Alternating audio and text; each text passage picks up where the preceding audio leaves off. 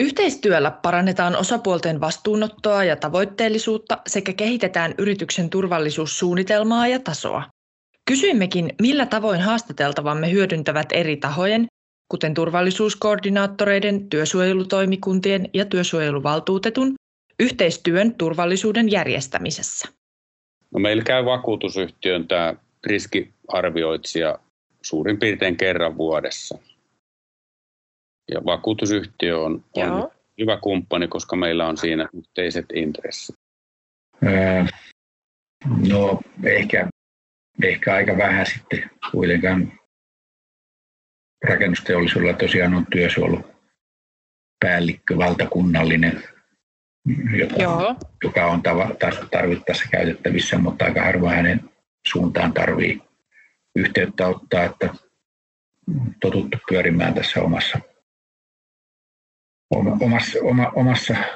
omalla alueella ja omilla systeemeillä.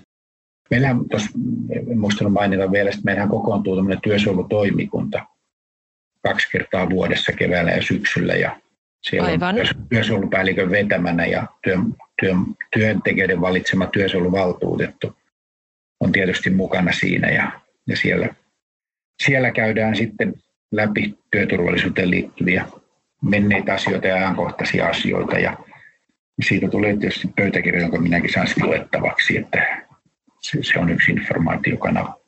Siis sillä tavalla nyt niin kuin on tässä ihan itsestään vuoden aikana nyt vähän taas, että näitä työsuojelutoimikuntia ja muuta yritetään saada taas niin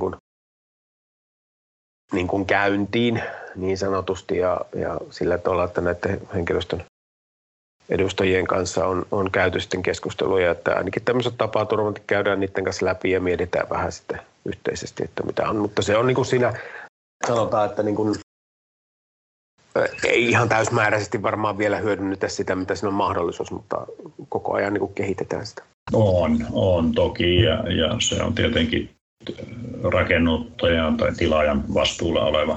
Siis osallistutaan niin kuin urakkasopimuksessa kuuluukin, eli meiltä työjohto ja työmaan työsuojeluvaltuutettu osallistuu näihin viikkotarkastuksiin, ja sillä tavalla tuetaan niin kuin yhteistyötä eri osapuolten kanssa.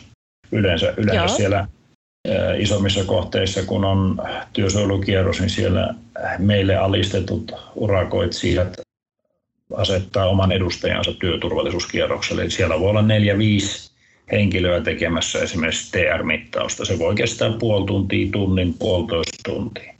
Riippuu vähän työmaasta.